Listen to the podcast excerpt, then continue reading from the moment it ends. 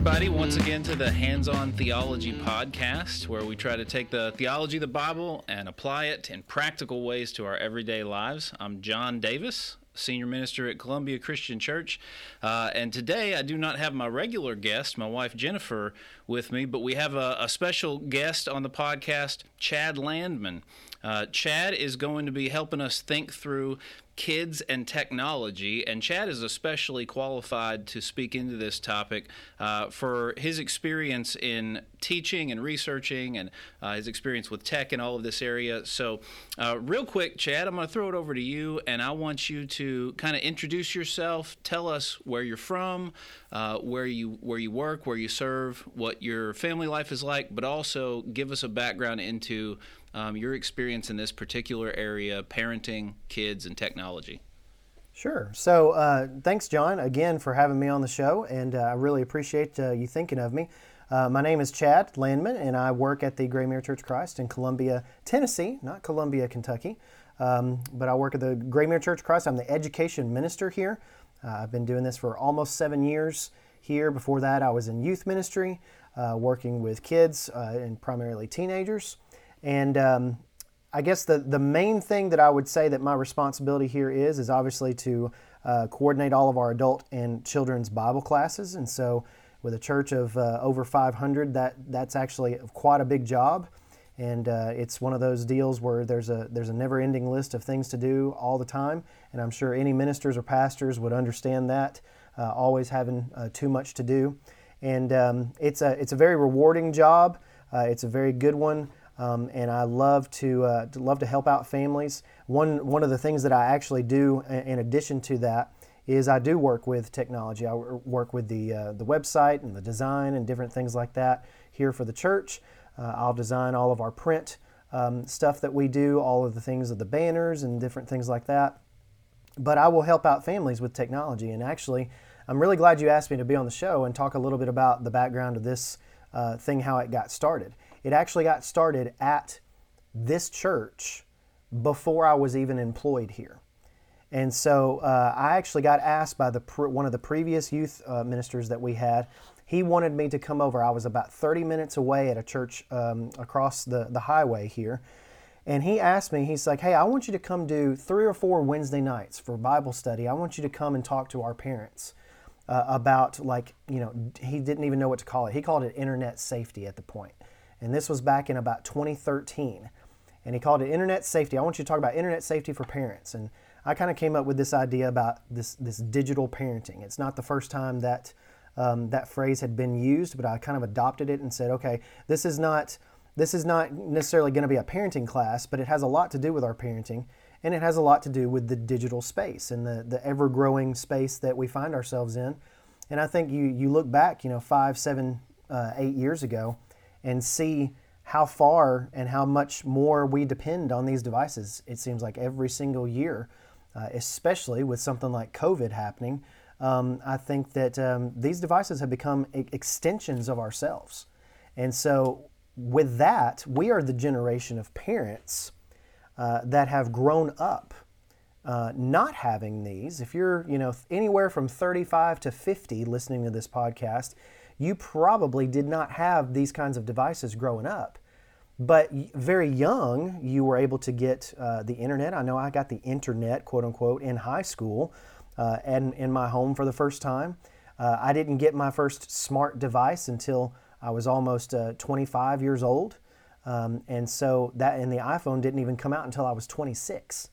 And so it's interesting to think about that we have lived in both areas. So we understand, as this generation of parents, we understand the dangers, we understand all those different things. The problem that I'm seeing is that some of our parents don't know how to translate those teachings and don't know how to teach their kids to be responsible digital citizens.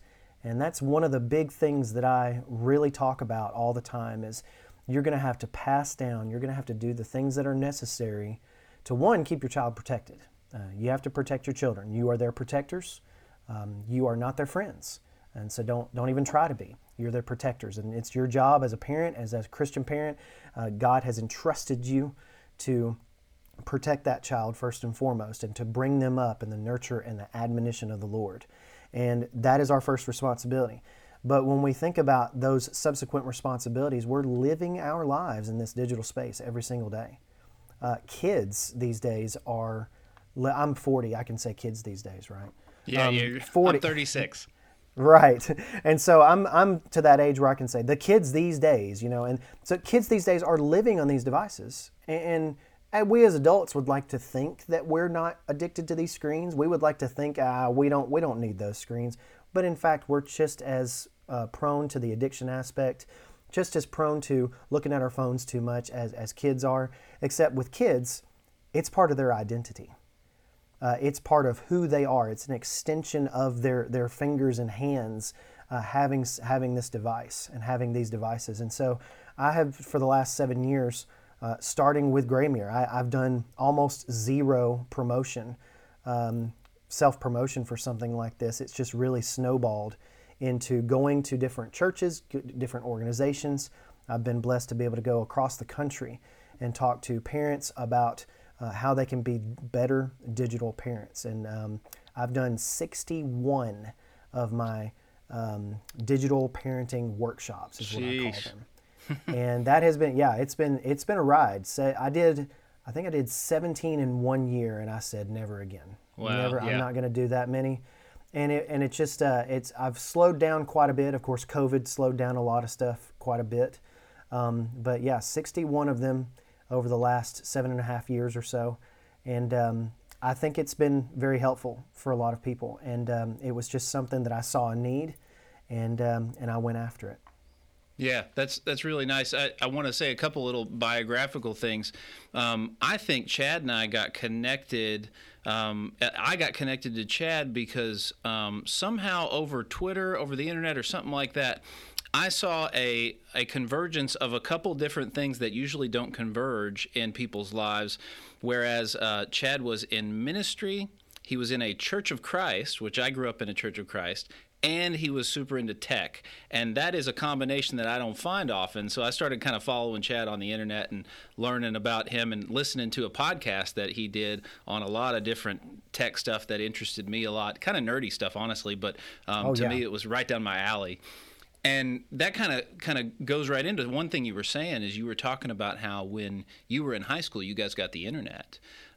We didn't grow up with smartphones. I didn't get a cell phone until I was 16, but it was a call text only phone, what we would call a dumb phone now. Yep. And when I was in 5th grade, we got our first internet connection with a really weird, now thinking about it, AOL homepage, dial-up kind of thing. But from the very beginning, and I was in 5th grade, from the very beginning, I was light years ahead of my parents, and they never caught up. And it's not their fault. It's no knock on them. They didn't know how, but I was... It really is a generational thing. It really is. Yes, and they saw the utility of having the internet at home and how helpful that could have been, but it didn't take very long at all to where I found all kinds of ways that that could feed my sinful flesh, and then I found out how to hide it from them, and they never caught up, I mean, ever. And, not a knock on them, they just didn't grow up in that world. Right. So I totally know what you're talking about. And that is one of the things that really I tell parents about is like, I know that you have good kids, and I don't try to come from the perspective of all of your kids are bad, they're going to do bad things, this is how you lock everything down. Hopefully I don't come from that perspective all the time. But however, we cannot afford to be naive and think that, oh, my kid's a good kid, he's doing nothing wrong on his very private device and private accounts. Kids, I remind parents all the time, kids are going to be kids. They're going to make bad decisions. They're going to make irrational decisions and have irrational thoughts and things like that. And we're going to have to do everything that we can to protect them, plain and simple. Yeah, Chad, it's not a knock on the kids. It's not a knock on the parents. It's just a reality of kids being human beings. Because when I was young, you would have had a lot of people tell my parents, that's a really good kid. But that good kid found a whole lot of ways to feed his sinful desires that any anybody has on the internet, with tools on the internet. So this is like it's like a reality that we want to help people to face. That's I think if we're not looking it square in the face, it's easy to suppress that truth and to act like it's not there, and then to reap the consequences later. And you're exactly right. And, you know, I always kind of use the illustration in my talks, and I say, you know, I've got a 7-year-old right now. Is that your only kid? No. I have a 10-year-old, a 7-year-old, and a 4-year-old, all boys. Okay, gotcha. I've got a 10-year-old boy and a 8-year-old girl.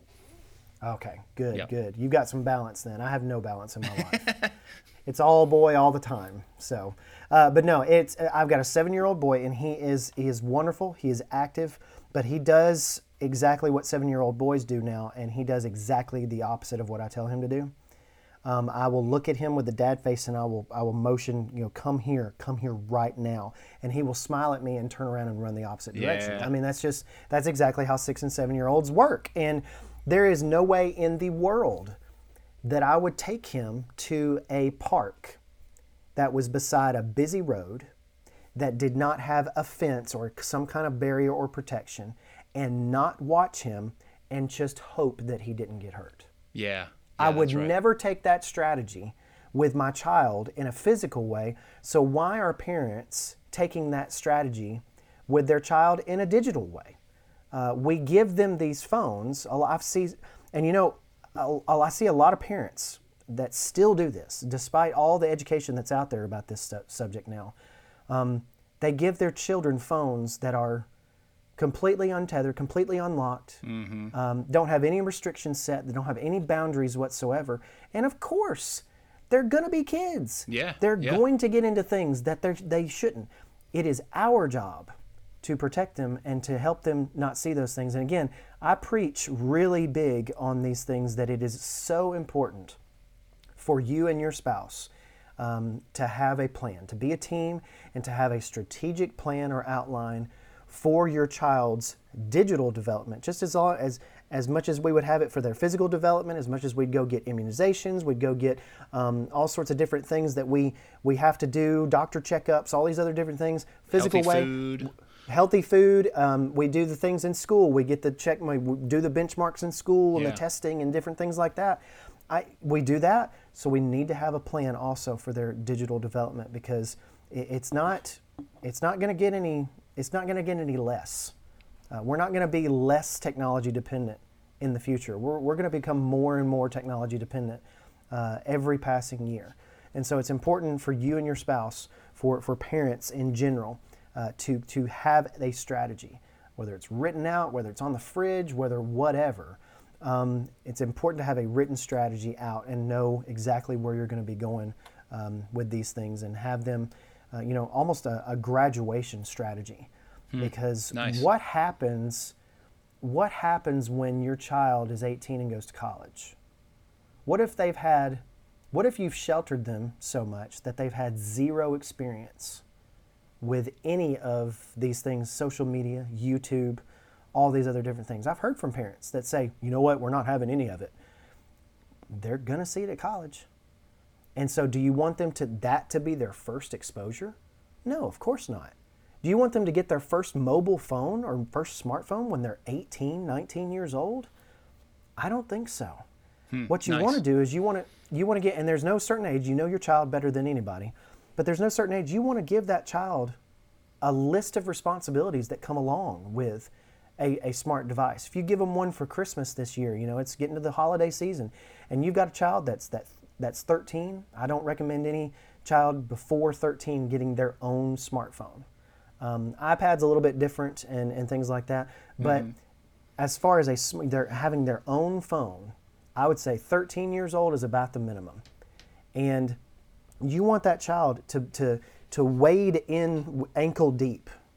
You don't want them to jump in to the 20-foot Olympic-sized pool deep end first. You want them to be able to just kind of wade in and get their feet wet, and you graduate them up as you build trust. And again, that just comes back to the fact of that we've got to do the work to make that happen. We've got to do the research. YouTube, Google is some of your best friends at fighting these things and finding out things about apps that your kids want to download, games that they want to play, all sorts of different things. So it's very important for us to basically just pay attention pretty much. Yeah. Chad mentioned a couple of things, and it really resonates with me as a parent here. Number one, it would be foolishness of me at this point, and me and my wife at this point in our kids' age, for us to give them a phone wide open, like an iPhone, and just, kind of say, you take it, you keep it, you do whatever you want with it, wherever you want, in your room, whatever. It makes me think of Jesus' words in Matthew 18, where he said, whoever causes one of these little ones who believe in me to sin, it would be better for him to have a great millstone fastened around his neck and to be drowned in the depths of the sea. Now, Jesus has got extraordinarily strong language there, and I am not indicating, hey, parents, those of you who've given your kids unrestricted phone access, it would be better if you would be drowned. Not saying that, but you can see how seriously Jesus takes the protection of little people, of kids, the protection of children and their spiritual lives, and the protection of them before they have the ability to discern what is and is not sin, what is and is not evil, before they have the ability to make these decisions like we do as adults. It also made me think of Proverbs 29:15, where it says, the rod and reproof give wisdom, but a child left to himself brings shame to his mother. I quote that passage very often as well, to Proverbs 29, I do. Yeah, so that'd be a theme throughout Proverbs is, you leave children to themselves. That's a way of saying, we don't really care about you. Right. So protection and discipline are essential in forming our kids in the way that not only to be mature adults, but to be godly people later on in their lives. So I love that you hit at that. Let me direct you a little bit different way here. Let's say we're talking about kids who do have smart devices. You're saying 13 and up. I think that's really good to give parents some actual practical guidance. So let's get more practical and more detailed. What are some ways once parents get into that age where it's time to start building trust with our kids with a device like this? What are some things that they initially need to be putting on that device, deleting from the device, strategies on how to protect their kids as their kids are on the device, things that you go through in your parenting seminars, and just go through any of that in whatever way you want to take it? Okay, so the first thing that I think that we need to realize is the differences between Apple and Android. And so if your family is primarily an Android family, then probably want to stick with Android. If they're primarily an iOS family, stick with what you know. Stick with iOS and Apple. The good thing about, there are positives and negatives to each platform. The good thing about iOS is that it's mostly going to be the same across devices. And you cannot say that the same for Android devices. And the thing about this is that non-tech-savvy parents will walk into a cell phone store and every phone looks the same. It's a black rectangle with a really colorful screen and a phenomenal camera on it these days. And so it's just a phone, and it has the same apps, right? And runs the same stuff. No, Apple and Google treat privacy very differently. Yeah. And so you're going to have to figure out which one that you want your children to have. At one point, Google was treating privacy as far as they were very open on their phones, allowing you to add more parental controls to it. Apple was not. And at one point, 6-7 years ago, I was actually not recommending phones. If you were looking to move or looking to have great parental controls, you really couldn't find it on iPhones. And that was very sad to me as an Apple guy. And then Apple actually came up and allowed a lot of apps to come on the store. They improved their parental controls on the device. And so what I would say for any kind of device, if you're starting out, of course, is just start with what's on the device already. Start with Screen Time on iOS, and start with Digital Wellbeing on Android. And that's an app I think you probably have to download, but most of the time it's going to look the same on every Android device. And from there, you can fine-tune any kind of setting you want. If you have a young child, you should really start from the standpoint of locking everything down and then opening things up slowly as you build trust with that child, as you figure out, okay, this app is going to be okay, this app is not okay. I would always be wary of YouTube, especially, even YouTube Kids. YouTube Kids has been known to have some things that are on it that if the kids have autoplay enabled and the algorithm just picks it up, within 3, 4, 5 videos, you're looking at something that's not necessarily appropriate. And so I think they've done a good job at cleaning up a lot of that, but at the same time, it's still YouTube. It's still YouTube Kids. Yeah, go ahead. Well, I was going to say, we've seen with our kids, YouTube Kids, not only every now and then you get something that you think shouldn't be on YouTube Kids, but then also there's a whole nother branch of stuff to worry about as Christians, which is the indoctrination, the teaching that they're implicitly getting from whatever videos. And I mean, you'll have all kinds of stuff on there that is teaching your kids something that you think is completely unbiblical, but it's, deemed by YouTube as a kid-friendly thing. Right, and I'll go ahead and just come out and say it. It's teachings about different gender roles and homosexuality and things like that. That my wife and I have had discussions about. Okay, well, there's this movie, but there's a character in this movie that is this way, and they don't necessarily point that out to you. And the kids watching, my kids watching it, probably wouldn't even realize that. But at the same time, it's just normative, and it's one of those things. Again, I don't want to be hostile towards those people, and I don't want to be hostile towards anybody who has that. I would just want to say that is a teaching that I do not agree with, and that my I don't want my kids to see. So again, that's some of those things that you need to be aware of as well. Yep. Yeah. When we were growing up, Disney was discipling us, and we didn't know it, right? Disney was teaching us that we could be whoever we wanted to be, and you follow your heart. And some of the things that we learned were good, and some of them were not so good. And so we've got to understand it's not just the sinful content that we're watching, explicit stuff or whatever, pornography.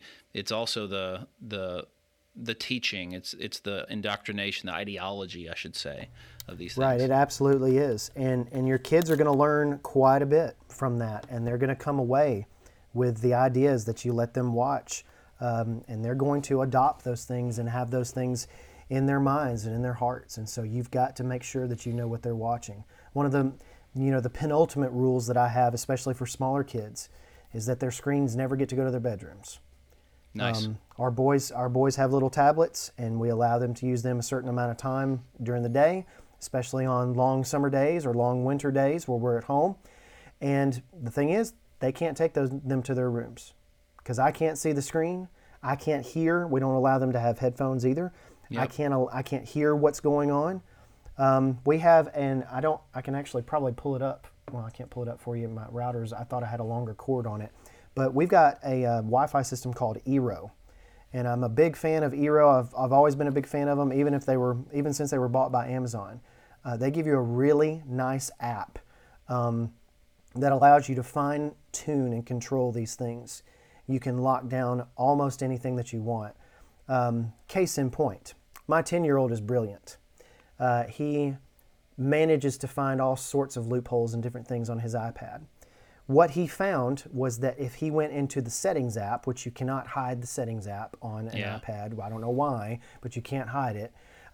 You can't hide the settings app. He goes into the settings app, he goes under passwords, and he can click on the certain passwords, and it will bring up a tiny window right in the middle of the screen that he can then scroll around on. It's used to change the password on the website, but he used it to browse YouTube unrestricted. Wow. And so when we figured that out, I said, well, there's not going to be any more of that. And so I blocked YouTube.com, Google.com, all those different websites. I blocked them on his device. And I can pinpoint it on his device. From the router. I don't have to do any special kind of things on the iPad. It just does not allow you to do that. Now, it is a hassle when we need to update that iPad, when we need to download an app for him. It's a whole big process of like turning everything off, doing the thing, then turning everything back on. But at the same time, if that prevents him from seeing something or doing something that I don't agree with or that he shouldn't do, then it's worth it. Yeah, the hassles are worth it. That I would say that to anybody who is parenting kids through these digital waters, or any adult who is struggling with, browsing inappropriate websites, looking at inappropriate things yourself. The hassle, you have got to put fences around yourself that are hard for you to get over, and the hassle is worth it. Jesus said in Matthew 5, if your right eye causes you to sin, gouge it out, throw it away, because it's better for you to go to heaven with one and go to hell with two. So the idea of, like, let's do whatever it takes for the spiritual well-being of our kids. And if that means, you know, hassle of not being able to get on this website or having to type in a password a couple more times a day, that's fine. It's worth it. And another factor on that would be, you know, the money that it costs. And so I would absolutely recommend a couple of apps and a couple of different services, like the Eero service that I just talked about. You have to buy the routers, but then that service is actually $3 a month. Yeah, and those Eero routers are not inexpensive in themselves. They're not. And again, it's probably, if you can have your own internet Wi-Fi router, then I would absolutely recommend them. There's a lot of other internet routers that are a little bit cheaper that duplicate that kind of functionality. But again, we're talking about, you know, we always talk about nickel and diming us to death about this stuff. Subscriptions here, subscriptions there, $3 a month here, $5 a month there. It's like, if for the price of a cup of coffee, you'll be able to prevent your child from seeing something that they're not supposed to supposed to see. Yeah, I mean, this is one of those things that's worth the money. Right. And so that's what I also encourage parents is that if it's free, it's probably not the best. And if you're paying for it, then at least you've got something that you're invested in and you're paying for, and it's probably going to be worth it. And Eero is. It's really, really fantastic. Yeah. Go ahead. I'm sorry. Those Eero routers, I was going to say, number one, they're just excellent to get really, really good coverage of your house and really fast internet speeds to whatever you're paying for. So they're good in that way. But then on top of that, that's a great thing to know about those routers is you can, from the router level, you can, you know, block certain devices, you can restrict certain devices, and that's a really, really easy way to do this kind of thing that many parents might not even know exists. Right. And again, check with your internet service provider. They may have a tool for you to do that. I know Comcast has a tool for that. I know AT&T has a tool for that. They might not be as good and might not be as user-friendly, but still, it may be one of those things that you can just add on to your plan, or it may be built into your existing plan and you're just not using it. So make sure to check those out as well. Yeah, good. Let's keep going on that same idea. You know, you talked about Android and Apple devices.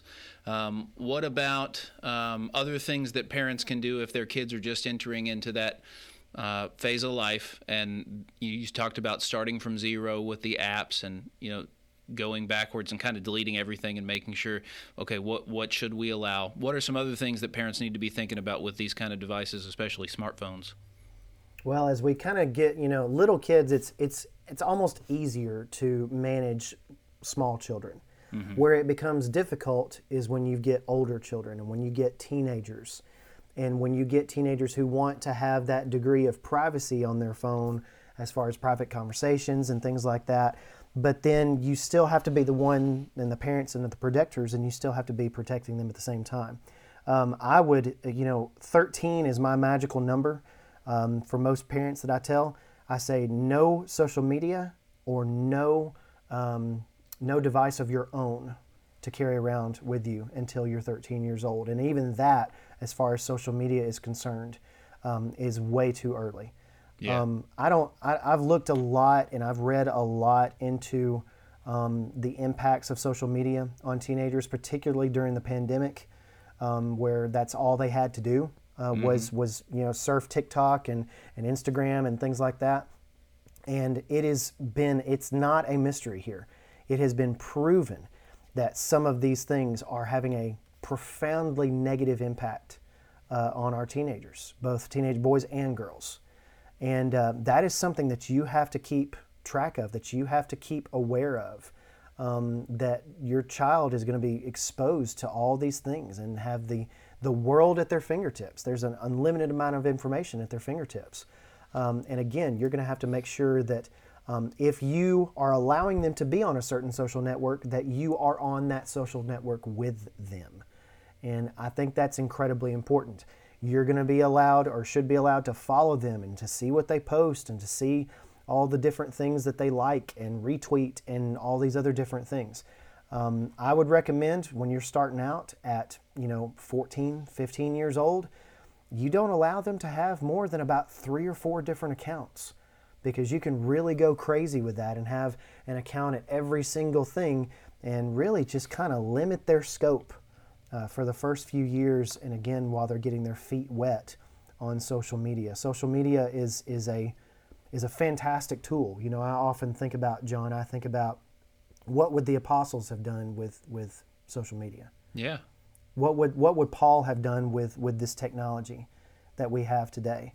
And the answer to that is they would have used it to glorify God in all things. I would agree. They would have used it to pinpoint, to point people to Jesus. And we need to have that same kind of thinking behind this. And I think we've all seen, I don't have to name any specifics, but we have all seen the negative impact that misinformation has, the negative impact that all sorts of different things can have with people reading what appears to be truth on the internet. And we don't want our kids to fall into that category as well. Believe it or not, they are paying more attention to us as adults than we think. They are looking to us. They are looking at Facebook and seeing, you know, how Facebook is full of old people now. And they're looking to see how the old people react, what they're talking about, and all sorts of different things. They're looking to you as the example. And so we need to understand where they're going to learn from, and we have to guide them. We have to hold their hands a little bit and really teach them the proper way to be a good good digital citizen, rather.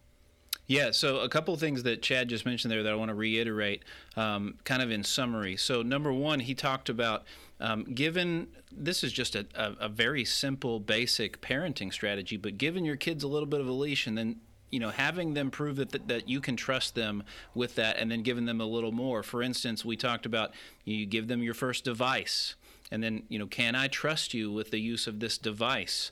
And then you give them their first social media account. Can I trust you with this? And we've got to have ways that I can tell if I am being able to trust you or not.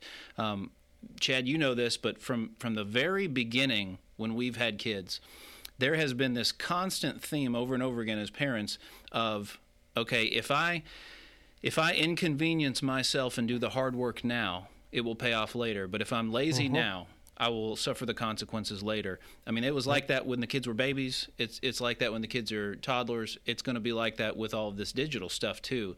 So parents, we've got to do the uncomfortable work of, okay, if I'm going to let my kid be on Instagram, then I'm going to have to be on there and figure it out and follow them and make sure that they're open to me as fully as possible, or else, you know, we've got an understanding that I can't trust you unless you do this way. So giving the kids a little bit of a leash and then having them prove that, you know, you can trust them, and then letting it out a little more so that, like you said, slowly but surely we're preparing them to go out into the real world and make their own decisions like that. Is that kind of what you're saying? Yeah. Yeah, exactly. And it's, again, there's a fellow minister here, and he's actually the president at Freed-Hardeman University now, that he said something that I'll never forget, and that is, we have to parent with the end in mind. And the end doesn't come when we're old and retired and we pass away. The end of our daily parental influence really comes when that child decides to leave the home. Yeah. Really comes when that child leaves for college or leaves for that first job at age 20, 21, 22. What have we taught them up to that point to allow them to function in the world? What have we taught them to make good decisions, both in the digital world and in the physical world? And so that's the things that we really need to think about. Yeah, my dad says over and over again, because myself and my sisters are all grown now, he tells us, because we're parents, you guys have to do everything you can to say, when your kids get to that point, you've done everything that you could have done. You don't have any regrets. You've kind of given them your best, and now It's up to them. So I totally get that strategy and that feeling. Absolutely. We've talked about devices, we've talked about routers. Is there anything that you talk about often in your digital parenting seminars that we haven't talked about that you think it'd be good for parents to start thinking about this when it comes to kids and technology? Anything that we haven't gone over really? So, you know, early in this workshop, I used to have a laundry list of tools and resources and a laundry list of just apps that you could download, and you could pick which one you liked the most. I really only recommend two apps now, and they're both available on Android and iOS. And the first of which is OurPact, OurPact. And it's a really good app for all ages. And it allows you, it kind of duplicates a lot of functionality that you could recreate with something like an Eero Wi-Fi router or with Screen Time. But it gives you a little bit of a simplified interface. It allows you to monitor a little bit deeper. I think it allows monitoring of text messaging. So if that's important to you, that would be something that you'd pick out. It's really good. Again, they're going to charge you. It's going to be $3, $4, $5 a month. Yeah. But again, if it's something that works for you, then I would endeavor you to look at that. And the second app that I usually recommend specifically for older teens, especially driving teens, is Life360. And this is a really popular app. Every time I mention it, a lot of people know what it is. In fact, there's usually always a parent in the crowd that uses it. And it's I call it super duper LoJack for your kids, because you can find them anywhere they want, anywhere you want to. Nice. Yeah. When they're driving, you can actually determine plus or minus, 5 miles an hour, what speed they're going. You can see if they're speeding or not. It's really, really fantastic. They have a lot of other features, a lot of other local crime alerts. If you allow your child to go out in town or something and there's a crime that's committed blocks away, it'll notify you. There's low battery alerts and things. It'll send a low battery notification to you, to your parents, all sorts of different things. It's really, really nice. And it's geared around really just, again, the protection of your children. One thing I forgot to mention at the beginning, and this is just one of those kind of duh things that you just kind of just take advantage of, because I'm a nerd and I think about this stuff, but that is on your child's devices, don't ever allow them to enable location. Don't ever allow them to enable any kind of location services unless it's used for like weather or Google Maps. You mean like the apps that ask to use your location? Right. So Twitter and Instagram really want to know GPS location, because that just gives them one more data point to put in your post. And but kids do not need to know that. And the number one thing that child predators do is that they will follow your child on social media first. Oh yeah. And if that app has access to where your child's posting from.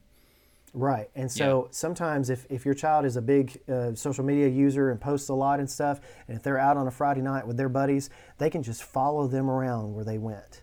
Yeah. And that's dangerous. And so we don't need to enable those things. Instagram does not need to know where you're posting from. Sometimes, obviously, if you're putting a picture up of a location, then it's obvious, right? Right. But sometimes it's not. Facebook likes to do that as well. In fact, other apps just disable that when it comes up on that dialogue when you first download the app. It says that this such and such TikTok wants to use your location, just automatically default to no, and they're not going to be able to track you, at least location wise. And so that's just some things to kind of keep aware of. That those two apps that I mentioned, location services always need to be off. Just some kind of awareness on that, and make sure that. One of the last things I would say is it feels like a violation of your child's privacy when you take their device and physically look at it and physically look at the things that they have on their device. But you need to do that. You need to be doing that, and you need to be taking their device and looking at it. And again, you need to reinforce that you're the parent and you make the rules, and that you are allowing that child to use this device. It's not their device. You're renting it from them. And so, again, the mentality and the perspective is very important to have when we're trying to teach our kids about these things. Yeah, you said earlier the idea that we're not trying to be our kids as friends. We're protecting them, and we're trying to shepherd their hearts and their souls. So, you can come at this from a standpoint of, listen, these are just the rules. If you want to have this device, if you want to have a smartphone, you're going to have Location 360 on your device. If you want to have a social media account, you're going to give me the password and let me check up on it and let me follow you and all of that stuff. And all of it is for your kids' own benefit, but it's like, you know, when your kids are little and you're making them eat their vegetables and they're complaining about it and they don't understand. It's going to be like that when they're teenagers too.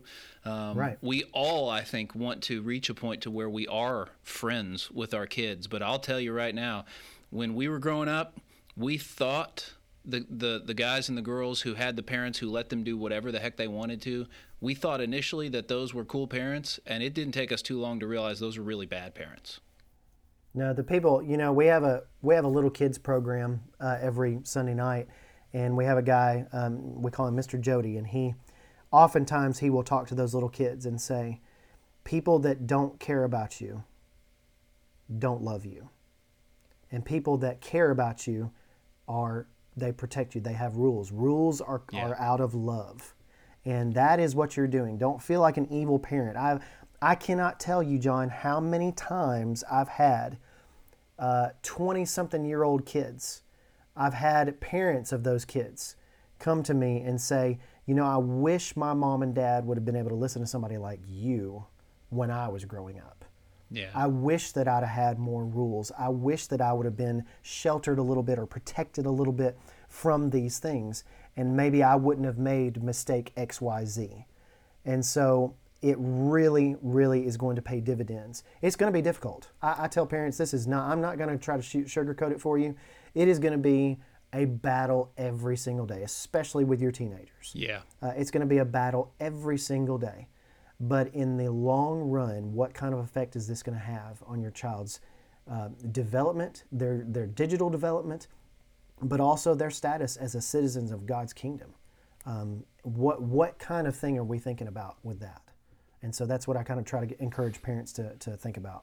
Yeah, when you say you know, these rules are because we love you, it, you know, you see this all the time. People look at the commands from God to us in the Bible and think God's just trying to keep us from having fun. God's just trying to take our joy away. And really, all of his commandments, especially all the prohibitions, are about trying to protect us from destroying ourselves and destroying our own joy. And so with that perspective, if we can be that kind of parent, because over and over again, we've said, parents, you are essentially teaching your kids how to submit not just to you, but to God. You are God incarnate to your kids in a way. You're teaching your kids how to follow the Lord when you make them follow you and make them submit to you. So I think it's a wonderful perspective to come at this the way you're talking about it. Parents, I want to give you some encouragement. This is hard. This is not easy. And I will again reiterate, when I was growing up, it didn't take me very long at all to surpass my parents in knowledge of technology and all this stuff. But parents, please don't be discouraged and then say, you know, throw your hands up and say, well, I can't figure it out, so I'll just give up. Your kids or your grandkids, speaking to any grandparents who are watching kids a lot too, their souls are worth everything we can give. Everything we can give. So do the hard work now. Do as much as you can, even if you think you can't do it right, because it's worth it for these kids' souls. Couldn't have said it better. Chad, how can people connect with you online for more resources on this? So if you want to go to my website, chadl.co, and you can find a bunch of different things there, but if you go to chadl.co/DPW, that stands for Digital Parenting Workshop, you can find a number of downloads there. You can find a lot of the stuff that I've talked about. You can find all of my slideshows there as well, and you can find a contact form. And if you hear this podcast and you have a question about some things that we talked about, please fill that out and get in touch. I would love to try to help you if I can. But yeah, that's the way to get in touch with me. And then primarily on Twitter. I'm on Twitter all the time. Just Chad Landman on Twitter, ChadLandman. Awesome. Thank you so much, Chad. I really appreciate you being on and sharing your wisdom, because this is an area that you've got expertise in that most of us just don't. So I really appreciate it.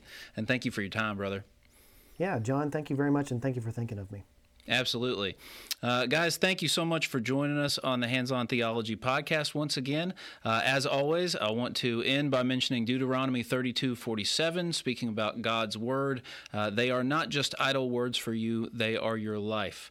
Hope to see you again in about a couple weeks, Lord willing. Until then, have a blessed next few weeks. See you guys.